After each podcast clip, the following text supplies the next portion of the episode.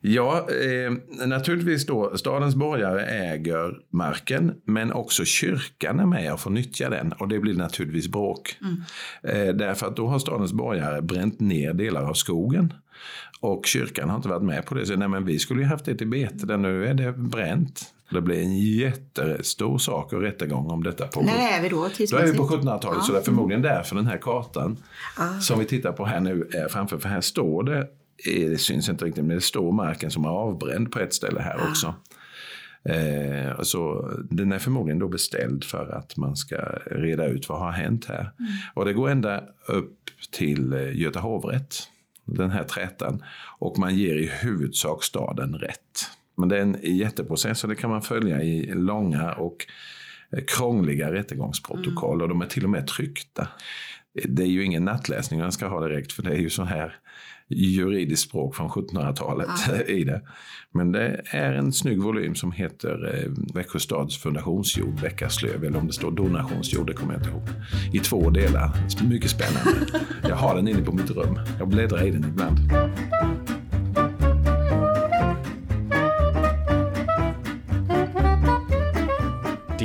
På jorden är Kulturparken Smålands podd om Kronoberg. Här pratar vi om stort som smått inom länets kulturhistoria, från forntid till nutid.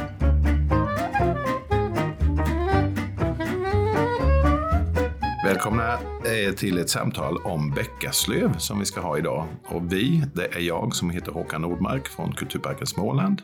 Och jag heter Kristina Thorvaldsson och jobbar på Växjö kommun som projektledare.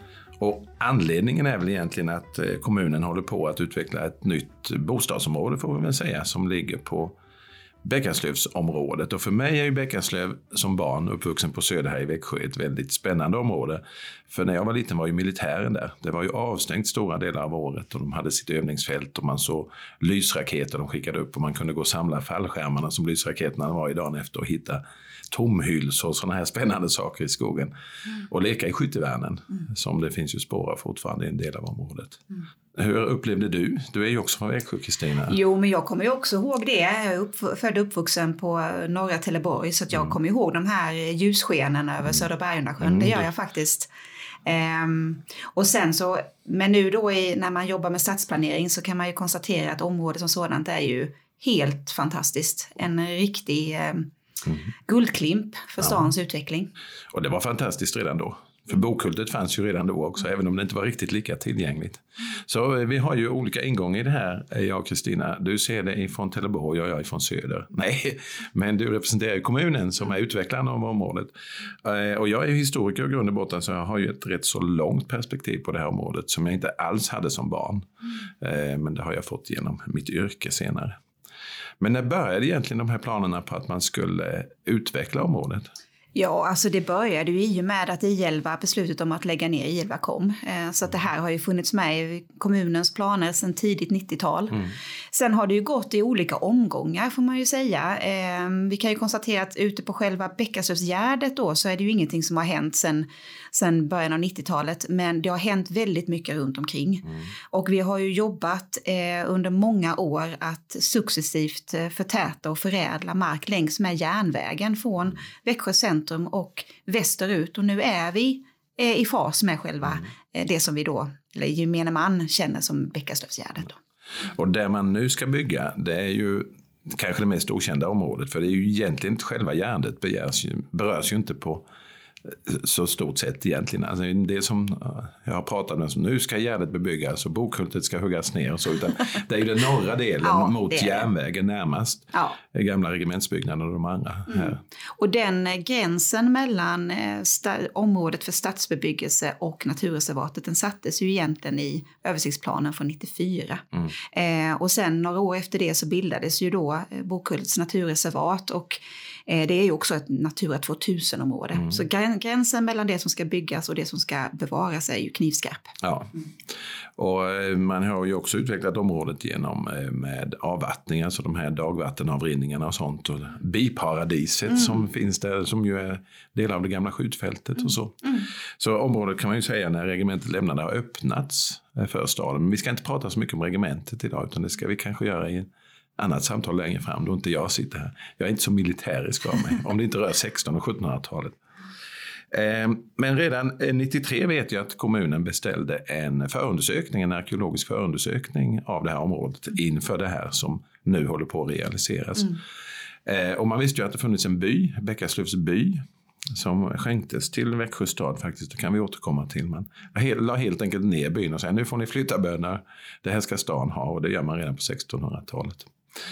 Eh, men då gjorde man lite undersökningar och det som var riktigt spännande då var ju att man hittade stolphål, flintrester, härdar, alltså ställen där man har eldat. Och är det stolphål och flintrester, då tänker man kanske direkt stenålder, men det är det nog inte, utan det är brons, men förmodligen järnålder. Och det stämmer jättebra med de gravar som finns i området. Och de gravarna kommer ju faktiskt att ligga inne i det nya området. och kommer naturligtvis sparas. Mm. Eh, och de är typiska för järnåldern. Eh, och det här var ju då bara en förundersökning som arkeologerna gjorde, så man gjorde inga bestämningar på det. Men förmodligen så är det järnålder. Eh, och det stämmer ju rätt bra med namnet Bäckaslöv också. Det är ju ingen som tänker på det. De tänker, ja, löv är det säkert. Ja, det är det. Men löv betyder här inte löv, utan det betyder en mark, ett område, en jord som någon har fått ärva. Eh, om jag nu kommer ihåg rätt. Jag är ingen stor ortnamnsforskare. Och då skulle det kunna vara ett mansnamn i början där. Han heter inte Bäck utan kanske alla som har sett Ronja Rövardotter. Birk eller Bjärk. Bjärk alltså. Att det har vuxit björk en gång i tiden då. Mm. Skulle det kunna vara. Eller om det är mansnamnet. Alltså det vi fick ärva efter Birk. Birkeslöv finns en äldre, den äldsta tror jag det står Birkeslöv eller något sånt. Och det har blivit Bäckaslöv. Så det är ju ganska spännande eh, namn också. Så vi får väl se, det ska ju bli en massa namngivning på mm. Ja, nej, gatorna har ni redan fått ja, namn på. Ja, gatorna är redan bestämda och ja. kvartersnamnen är också bestämda. Vad blir det för några exempel? Eller ja. är det hemligt? Nej, nej absolut nej. inte. Det är ju vårt lantmäteri som bestämmer det. Så vi har ju till exempel Ärtsoppans gata här Jaha, inne. Ja, ja, och sen så har vi ju kvarteret, bataljonen och garnisonen och, och så vidare. Så det är ju väldigt mycket regementsanknutna namn. Eh, och också eh, vissa personer som har jobbat på, mm. på regementet under under årens lopp. Så att eh, det är redan fastlagt. Men inte Knut Holms gata, va? han var ju känd. Sen, nej, blev, sen nej, hade han bostadsförmedlingen ja, i kommunen. Det. det. hade varit väldigt roligt. Han har jag hört talas om. Nej, nej, Knut Holm har inte fått en gata. Nej, nej det, det hade kunnat vara rätt roligt. För han gick ju faktiskt, de gick ju i pension tidigt, mm. officerare för, så han hade ju han inom bostadsförmedlingen. Ja. När Växjö växte rejält. Ja, Växjö han styrde det med en, en stark hand har ja, jag hört. Ja, det är många berättelser ja. om honom men det, det blir en annan podd tror jag. Eh, och arbetsnamnet från början var väl regementsstaden? Ja, alltså tittar man rent eh, stadsindel, stadsdelsindelningen av, av stan så är ju detta inom, inom stadsdelen regementsstaden. Mm. mm. Ja. Men eh, rent genomförandemässigt utifrån ett stadsutvecklingsperspektiv så använder vi namnet Bäckaslöv. Mm. mm. Och handelsområdet heter ju I11 där mm. uppe också. Mm. Och det, det, tänker man inte på heller men jag kommer ihåg när de, eh, orkestern gick på lördagar. Mm och spelade, alltså regementsorkestern. Så det, har ju, det är ju roligt att regementet att man minns det på något sätt. Mm. Och byggnaderna är ju kvar naturligtvis. Men den här äldsta byn då, eller gården som man fann rester av när man gjorde den här förundersökningen. Eh, vi vet ju inte hur stor den var. Mm. Eh, alltså en boplats har ju legat där någon gång på järnåldern. Och de här gravarna då som ligger rätt så nära de ligger kan man säga norr om Brukshundsklubben om människor mm. vet vad de är i området. Eh, de hör ihop därför att gravar på den här tiden de låg i närheten av bebyggelsen. Mm. Och det är också så att under järnåldern vi börjar få en bystruktur. Tidigare så är det nästan bara ensamgårdar. Sen så kanske de delas i två eller någon kommer och bosätter sig bredvid och man flyttar ihop gårdar för det finns ett, ja, ett värde i att man kan jobba tillsammans. Så, men förmodligen så har väl den här eh, bosättningen då, om vi kallar det det, eller bo, ja, bostäderna legat högst upp på åsen därför att där är det torrt. Mm. Man vill ju inte bo där det är lågt och det blir blött och klafsigt. Mm. Så det är ju en lång historia i det här området. Mm. Eh, och vi vet att det finns en by där eh, på medeltiden. Eh, sen medeltid vet vi om det. Och då är det en skattebonde. Det är ingen som vet vad en skattebonde är idag. Eh, och resten är eh, arrendebönder faktiskt. De hyr sin jord av kyrkan, eh, arrendebönderna. Eh, och då ska de lämna sin hyra eller sitt arrende kanske till eh, en skollärare som behöver pengar eller till en präst som behöver lön. eller Så här. Så alltså det var ju det att man, man eh, hyrde gården och det som kyrkan fick in för det använde man till avlöning eller till att underhålla kyrkan eller sånt här. Men skattebonden, han eller hon, för kvinnor kunde äga jord på den här tiden, särskilt om de var änkor, de äger sin jord själva. Så de kan inte bli avhysta. En arrendebonde, då kan man ju säga upp arrendet och man säger upp ett hyresavtal. Så det finns en skattebonde i den här byn och resten är eh, olika typer av arrendebönder. Bergkvara köper ett par gårdar där vid något tillfälle också. Mm. Och då arrenderar man ju inte av kyrkan utan utav en frälseman kallas detta, så heter de frälsebönder. Så det är skillnad på bönder minsann. Vet man någonting om hur många människor som kan ha bott här? Ja, man vet ju att det är sju gårdar och om vi räknar att familjerna var rätt så stora och man hade anställda och så. Men om vi räknar då i genomsnitt fem till sex personer och så gånger sju då. Det blir ju några stycken. Jag är så dålig på det här, men vad är 5 gånger 7? 35? Blir det det? Mm, det blir det. Det blir det va? Mm. så det kan ju vara, men, och 5 är ju rätt lågt räknat mm. om vi eh, två familjeförsörjare, alltså man och hustru. Och tre barn är väldigt lite. Mm. Så alltså det är förmodligen fler. Mm. Och periodvis var det väl ännu fler eh, som bodde där. Mm. Så det är ju ett spännande område. Det var ju en rätt så stor by. Bäckaslöv var en av de byarna som låg runt eh, staden Växjö eller mm. runt domkyrkan. Eh, andra byar är ju Telestad som inte är helt försvunnet nu. Det finns ju några enstaka gårdar kvar i Telestad. Eh, vi har Holstorp eh, som ju där stora delar av Högstorp ligger, men eh, Holstorp är kvar. Vi har Araby som ingen tänker på en by längre utan det är ju helt försvunnet. Eh, Skir är ju faktiskt kvar. Eh, det kommer ju beröras av Södra länken, det är ett annat bygge som vi inte ska gå in på. Ja. Så, men en av de här byarna som är försvunnen helt, det är ju faktiskt Bäckaslöv. Eh, och det finns en anledning till det därför att staden de borgarna i staden bara tyckte att ja, men det där gärdet där uppe där det ligger lite gårdar, lite ursliga gårdar. Det vore rätt bra om vi kunde ha det som skjutshage och ha våra betesområden och sånt där. Mm. För det var självklart på den här tiden, och nu talar jag om 1500 och 1600-talet, att man hade djur även inne i stan. Du hade en hushållsgris eller två, du hade en häst, kanske till och med en kalv. Men ibland skulle de här ju ut på bete. Eh, och då fanns det inte så mycket betesmark, men då kastade man lystna blickar på byn Bäckaslöv, för den låg väldigt nära stan. Eh, tyckte man. Det var värre att ta dem ut till Telestad eller upp till Holstorp. Eh, och Araby, eh, det blev så småningom då en, en herrgård så den kunde man heller inte komma åt. Så det här är ganska spännande för det är väl du som jobbar på kommunen, ni tittar väl också nu, vad, vad finns det mer mark? Vi ska ju växa mer. Ja, precis. Jo, det är ingen det, ny fråga. Nej, det är ju en del i vår översiktliga planering. Men jag tycker det är ju intressant det du säger, bara en liten parallell kring det här med djurhållning. Vi, vi eh, arrenderar ju ut ganska mycket mark här idag. Ja. Eh, för eh, bland annat hästar som går här ute och det är ju en del av vår naturvård faktiskt. Ja. För att behålla de, de, de, biologiska värdena som finns här. Och det är ju någonting som vi vill fortsätta med eh, i takt med att Bäckasöt bygger ut. Det är bara det blir andra områden. Men ja. eh, det ska vara ett, ett, naturligt inslag även framöver.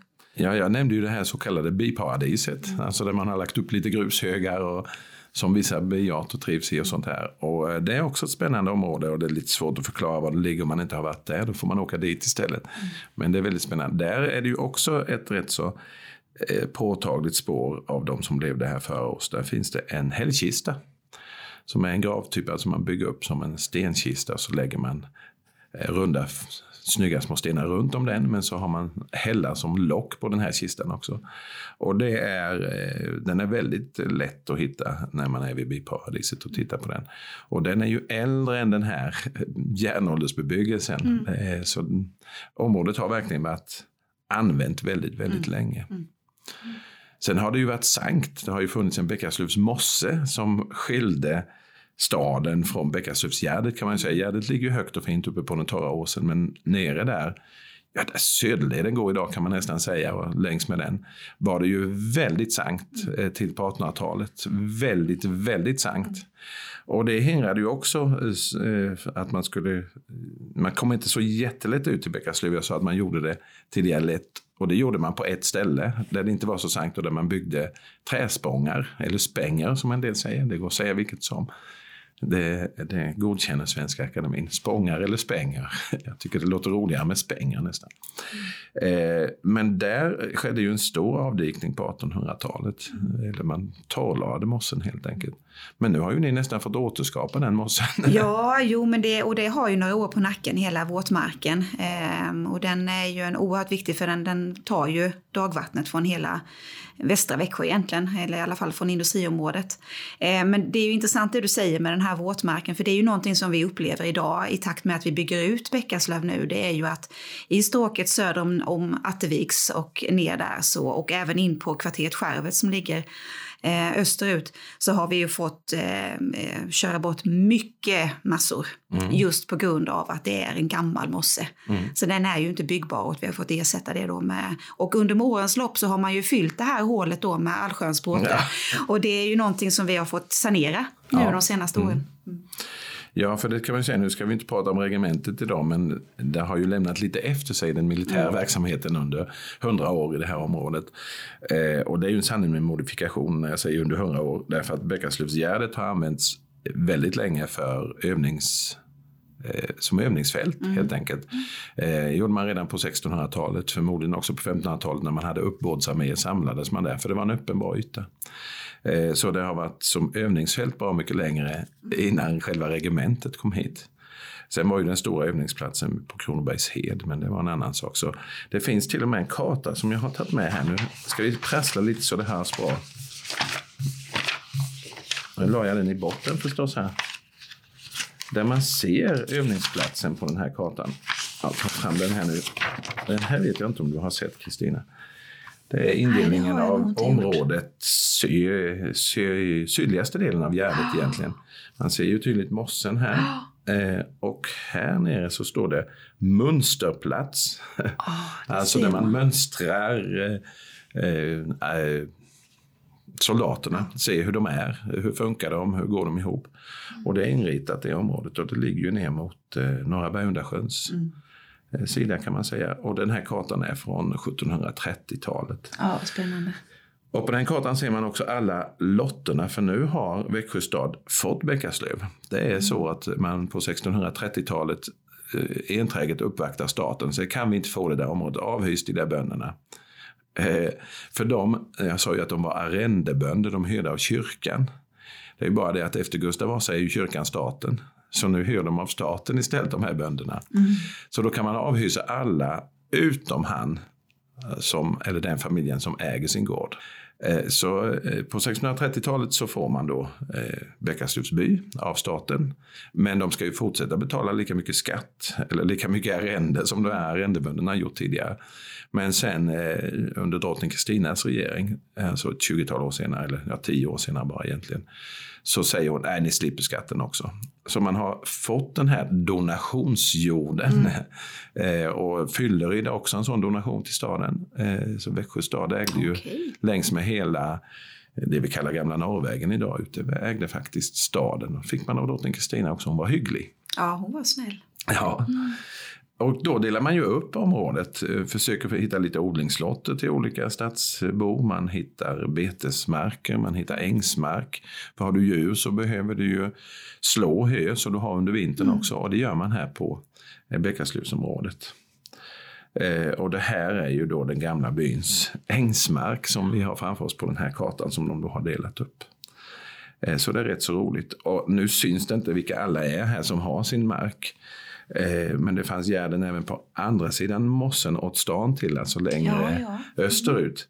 Eh, och där var det de som ägde gärden på ena sidan mossen och även på andra sidan mossen. Och då la de egna trä, jag ska inte säga träbroar, spångar och spängar. Och det var särskilt två eh, familjer som ägde rätt mycket där utmärkte dig. Och en av de familjerna var en kopparslagarfamilj som hette Antelius. Ah. Och sen så var det en familj som hette Askelöv. Ja, ja, ja. Känner du igen de ja, namnen? Anteligatan och Askelövsgatan. Ja, Anteligatan och Askelövsgatan. Och det är ju ut ur staden till första lotten och sen till lotterna ut på Bäckaslövsgärdet. Och det är ju som sagt kopparslagarfamiljen Antelius. Och då blir det sån latinsk genitiv, Anteligatan. och Askelövsgatan. Eh, det var eh, en Askelöv som dog och så ärvde hans döttrar det. Så jungfrurna Askelöv ägde väldigt mycket mark här ute.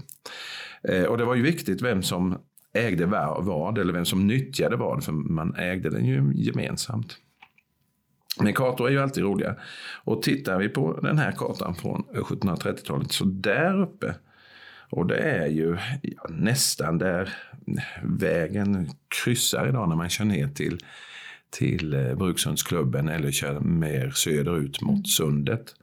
Där är det markerat på 1730-talet en liten, liten röd plutt och där det står Rudera efter hus, alltså ruiner. Rudera betyder ruiner eller eh, rester av ett hus. Och det skulle kunna vara, jag säger inte att det är det, skattebonden. Mm. Eh, för han försvinner så småningom också, han och hans familj. Mm. Men det skulle kunna vara hans hus då som finns kvar ännu på 1730-talet trots att stan fick marken då 100 år tidigare. Mm. Därför att han är ju den som försvinner sist. Och jag har inte djupt dykt ner i det för att se hur han också försvinner till slut. Men det kallas ju då Bäckaslövs gård ibland också, mm. den gården. Och du nämnde Skärvet här, det är ju lite närmare stan. Mm. Det blir ju, blir ju också en sån här utgård. Vi har dem längs med Kungsvägen, det finns ju sådana här landerier. Mm. Och Skärvet blir också en sån. Eh, och den revs väl sent 60-tal tror jag. Det brann i den och så rev man den, möjligen tidigt 70-tal. Jag har inga minnen av den så jag säger att det är 1969 den revs. Nu hittar jag bara på. Men rasmassorna, eller schaktmassorna för den var ju kvar tills man utvecklade Skärvetområdet mm. med både vårdcentraler och boenden och sånt där. De låg där inne i skogen. De var spännande när jag var barn och var speka i dem, hitta gamla lås och sånt. Mm. Eh, så Skärvet är ju också en del av det här utvecklingsområdet kanske. Mm. Men det är väl nästan klart, Skärvet? Eller? Ja, vi har ju sålt all marken där och all, all infrastruktur och sånt är utbyggd. Så att nu är det ju Skanska som eh, bygger sina sista hyresrätter. Ja, så är det, är det klart. Sen har vi ju också nere på kvarteret Saga Eh, där då Vöfab har lite byggrätter kvar. Kvarteret Saga, vad är det för de som ja, lyssnar? Det är ju alltså gamla, där de gamla kallförråden som vi köpte från Fortifikationsverket. Mm. Ja, det. det. finns ju två förråd fortfarande kvar som står ut med Söderleden och mm. de står ju på en, en framtida byggrätt. Ja, så att säga. Så att när behovet finns så kommer ju så nära Kaptensgatan på Söder och det är mm. Växjö glasmästeri låg. Ja. heter det Växjö? Ja, ett glasmästeri låg Ja, och den, den, finns ju, eh, mm. den är ju strax mm. norr om. Så där låg de. Och där gick det vakter om kvällarna när jag växte ja. upp på Söder mm. och schäferhundar hade de. Så det var nog många hemliga saker de hade inne i de förråden. Ja, Nej, man kan se i, när vi gjorde detaljplanen för Bäckaslöv så tog vi med en, eh, en fastighet inne på Söder som hade väldigt konstigt avprickad eh, mm. kvartersmark. För den mm. låg precis jämte det här förrådsområdet. Då. Mm. Så det hade ju med det att göra. Ja, ja. naturligtvis. Mm. Och det får man ju inte glömma bort. Alltså ett regemente, det låter som det är roligt. De bara spelade lite musik på lördagarna. Men det ingick ju i Sveriges försvar. Ja. Helt enkelt. Och detta är ju under kalla kriget. Då det var allvar på ett helt annat sätt. Mm. Än vad det kanske är nu. Eller det ska jag inte säga. men. ja, den här byn då som avhystes, jag sa ju att det var eh, sju gårdar. Men vi får ju inte glömma bort att det också fanns djur på gårdarna. Du frågade hur många människor det var. Mm. Men varje gård hade kanske en eller två oxar. Mm. Man hade lite, lite getter, några får. En häst eller något sånt där. Och de skattade man ju för de här djuren. Så de kan vi hitta i i eh, skatteregistret, för de är ju sparade i vårt land naturligtvis. Så jag kan gå in och kolla vad, hur många eh, kor bonden hade 1700 se och så, eller nej, 17 är de borta, 1630-tal mm. innan de försvinner. Så kan man se, så, om du vill kan jag ställa samman hur många kor och ja, getter och får och sånt det finns som hoppar omkring på. Men det ska vi inte, inte fördjupa oss idag. Ja, du nämnde skärvet, jag måste ju bara berätta en av mina favorithistoria. Den är inte så snuskig som man först kan tro. Alltså det är en konstig stavning på skärvet. Alltså FV har det varit tidigare och ingen vet vad ett skärv är. Men det är alltså skärvsten från början. Alltså det har legat sånt här. Förmodligen är det det. Och när regementet var igång så eh, stod det några civilanställda gubbar vid regementet. Så kom det en stackars tonårspojke från posten och skulle lämna ett brev till Jonsson på skärvet. Och han kunde inte läsa riktigt hur skärvet är så han frågade de här gubbarna, vet ni var skrevet ligger? sa han. Och då skrattade de och klappade på axeln. Ja du lille vän, det kommer du nog lära dig. Ja, eh, naturligtvis då, stadens borgare äger marken, men också kyrkan är med och får nyttja den och det blir naturligtvis bråk. Mm. när man äger tillsammans så blir det bråk. Idag är det väl överklaganden och sånt som är mycket i ärenden, men här blir det alltså bråk. Eh, därför att då har stadens borgare bränt ner delar av skogen. Och kyrkan har inte varit med på det. Så nej, men vi skulle ju haft det till bete, där nu är det bränt. Och att man bränner det gör man ju ibland om man ska odla och sånt här. Så det blir en jättestor sak och rättegång om detta pågår. När är vi då Då är vi på 1700-talet, ja. så det är förmodligen därför den här kartan ah. som vi tittar på här nu är framför. För här står det det syns inte riktigt, men det står marken som är avbränd på ett ställe här ah. också. Eh, så den är förmodligen då beställd för att man ska reda ut vad har hänt här. Mm. Och det går ända upp till eh, Göta hovrätt, den här trätan. Och man ger i huvudsak staden rätt. Eh, att kyrkan och skolan då, som kyrkan har hand om, de får backa för de skulle också ha inkomster från det här. Mm. Så de får lite, lite mindre att säga till om kan man säga. Men det är en jätteprocess och det kan man följa i långa och krångliga rättegångsprotokoll mm. och de är till och med tryckta. Eh, de här, ja, några år senare var det någon som tryckte dem och tyckte detta var så spännande. Det är ju ingen nattläsning man ska ha direkt för det är ju så här juridiskt språk från 1700-talet ja. i det. Men det är en snygg volym som heter eh, om Växjö stads fundationsjord, Bäckaslöv, eller om det står donationsjord, det kommer jag inte ihåg. I två delar, mycket spännande. jag har den inne på mitt rum. Jag bläddrar i den ibland. Men det är just för att reda ut det här, därför att mark och markanvändning är ju viktig, inte minst när staden växer. Och det gör ju Växjö stad så sakteliga. Mm. Och det är lite spännande att marken ges då på 1630-talet och skattefriheten från drottning Kristina ett tiotal år senare. För det är ju då det verkligen vänder för Växjö kan man säga. Mm. 1658 blir i en fred Skåne ett svenskt landskap. Eh, tidigare även Halland och nu också Blekinge. Blivit det. Och då blir det inte så mycket krig och mm besvärlighet här. Därför att, eh, nu överdriver jag lite, men varenda gång det är krig mellan Sverige och Danmark så kommer den danska med och bränner ner stan. Mm. Eh, ungefär så. Det skedde 1570, det skedde 1612. Eh, sen har vi en stor brand 1658 också, men det är inte danskarna utan då har ju freden kommit. Och där kan man säga att det vänder från Växjö, mm. för Växjö. Och det är då man har den här jorden och kan börja mm. expandera lite åt det hållet. Mm. Eh, inte jättemycket, men lite blir det åt väster. Och det här Bäckasövsområdet, en del tänker att det ligger på söder men det är ju väster. Det är väldigt tydligt väster mm. om man tittar i stadens utveckling. Söder är ju där, där vi sitter, där museet ligger och mm. där lasarettet är, det är söder. För sen har vi ju en mosse till som heter Domprostmossen. Ja. Som ligger på söder och på andra sidan den, ja, där är det väster. Ja. Så därför när Bäckastöskolan byggdes, som alla idag säger, den ligger på söder. Ja, den heter Västra folkskolan. Mm. Därför att den hör till den västra stadsdelen som är mycket mindre planlagd än vad Söder är. Söder planläggs ju som en förlängning av Rutnätsstaden mm. söderut. Så därför är den väldigt begränsad. Man kan säga nästan till Södra Esplanaden eller, eller Wennerbergsgatan. Det är söder, det riktiga söder. Ah. Resten är det vildvuxna väster. väster. Ja. Så därför är västra folk. Och du pratade om det Kristina, har du problem där det ska bli en ny skola i området naturligtvis? Ja, vi, vi har ju ett ganska stort kvarter för att ta höjd för en, en eh, skola från ettåringar upp till 15-16-åringar, eh, årskurs 9. Mm. Eh, och det är klart att eh, vi kan ju inte säga att den ska heta Bäckasjöskolan. Ja. Så eh, det blir en sån här, vi får se om vi ska ha en namntävling eller någonting kring ja, detta. Eller får den bli Bäckasjöskolan så, så får den heta Västra folkskolan ja, igen. Ja, ja. jag vet inte när den fick namnet Bäckasjöskolan, jag tror eh, under 60-talet kanske. Så det, den har ju inte hetat det jättelänge. Nej, nej. Så ni får väl kidnappa namnet ja, eller, får, får hitta på något annat. Tillsätta en intern Men, utredning. Hur många ska bo ungefär i området när det är färdigt? Ja, det är väl alltid svårt att veta exakt. Men fler än fem är det? Ja, fler än fem och fler än vad som bodde där då mm. i den gamla byn.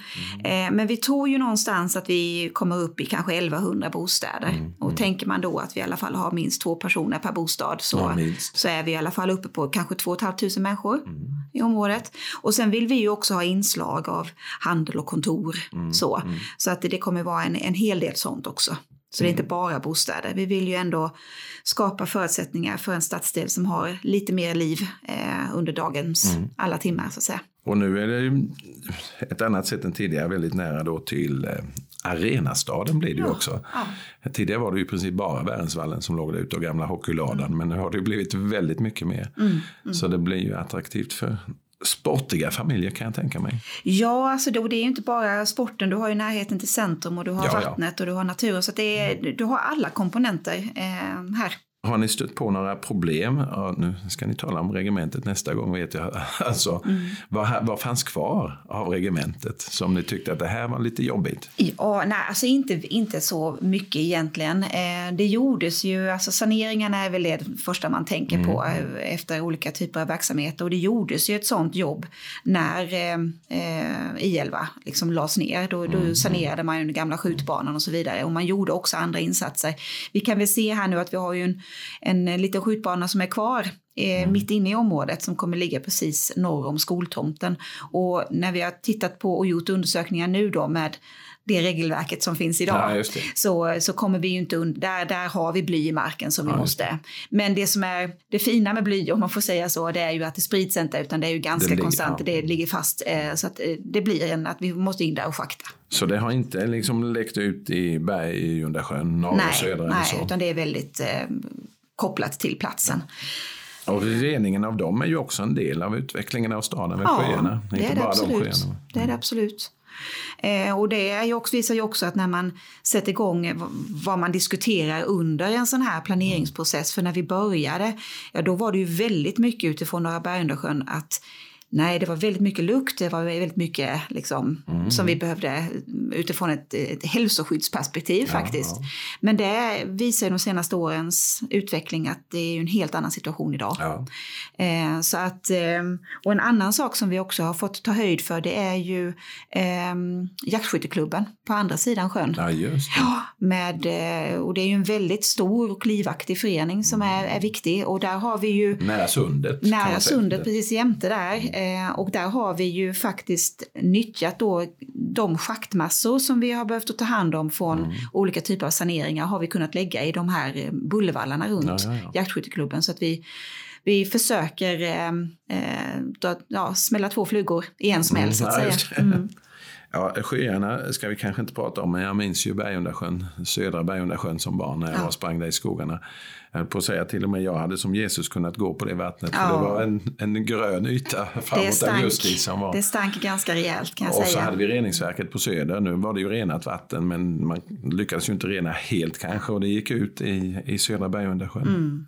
Nej, och det är, det är ju en gammal sån rest efter, efter eh, sjösänkningarna mm. också ju. Mm. Så att, eh, och det var ju just eh, en del i de sjösänkningarna var när man byggde en kanal för att dika ut just den här mossen vi pratade om, Bäckasluvsmossen, mm. som ni nu har återskapat. Mm. Ja. Så ibland tänker man lite för snabbt. Mm. Sådär, men hundra år senare kan man ju ändra det. Mm. Jag, jag, tycker ju en rätt så spännande sak eftersom vi nu talar om området Bäckaslöv och det är så tydligt kopplat till regementet och militären, alltså övningsfält redan på 1600-talet och på 1700-talet. Och så kommer militären tillbaka. Eh, man tar ju ett försvarsbeslut 1901 om att regementena ska i kaserner. Tidigare så övade de ju bara då och då eh, på olika sådana här, i, inte Moheda utan i eh, Kronobergshed heter mm. det ju. Det var på Ränneslätt hette det på något ställe utanför Eksjö. Mm. Och så, där. så man övade ju på fälten men nu skulle en modern armé mm. vara i logement och i regementen och de skulle förläggas till städerna. Och då fick Växjö ett regemente, det som blir E11. Eh, och man skänkte ju marken eh, till övning, alltså övningsområdena. Vi kan ju säga att det är Bäckaslöv och Bokhultet, att det här får ni använda eh, och öva på. Men de hann ju inte bygga färdigt regementet, så då fick man hyra Bäckaslövsskolan som då hette Västra folkskolan. Så det är ju på ett sätt de första I11s kaserner, är Bäckaslövsskolan. Eh, och det gjorde man i fyra år om jag kommer ihåg det rätt. Och då gick det så bra, man fick så mycket pengar i Växjö stad, så de hade råd att bygga den lilla gymnastiksalen också, när man fick pengarna från, mm. från militären. Eh, och jag har ju gått på Bäckaslöv och varit i gymnastiksalen och det är en väldigt rolig gymnastiksal, de är rätt så trång idag kanske. Så eh, på något sätt hänger ju allt ihop här tycker jag. Och det fina var ju då att man upplät ju den här övningsmarken till regementet. Men när det lades ner så gick det tillbaka till Växjö stad och det är ju därför ni kan bygga det. Ja, det är ju faktiskt en ganska viktig del i exploateringsekonomin om man ska mm. vara ärlig. Så är det ju en, eh, en hjälp för oss. Så jag tror att en del där på Fortifikationsverket eller vilka då, att mm. jepp, nu sitter vi på jättemycket mark här som vi ska utveckla. Men de ägde väl i princip bara kaserngården mm. Och byggnaderna, men hela övnings fältet, övningsområdet, återgick till donatorn Växjö stad. Mm. Så det var eh, framsynta kommunjurister ja, på mycket, den tiden. Mycket bra. Vi mm. tackar dem. Är de lika bra idag? Mycket, de, de är, de oerhört bra idag också. mm. Ja, eh, och eh, vi har pratat lite nu att vi ska komma tillbaka till ett samtal om just själva regementstiden. Mm. Och då blir det med största sannolikhet min kollega Samuel Palmblad, för han är väldigt militärisk. Ja, det är han inte, men han kan de där sakerna och tycker det är väldigt spännande. Ja. Men det får vi se när det blir. Mm. Är det något mer vi ska prata om tycker du? Nej, jag tycker att du har eh, lyckats att väva in historien väldigt bra. Och, mm. Vi, vi har ju vissa spår som vi har försökt att spara i området. Eh. Och vi, vi måste ju liksom fortsätta att tänka på det. Mm. Så att min områdets historia kan, kan fortsätta att berättas. Ja.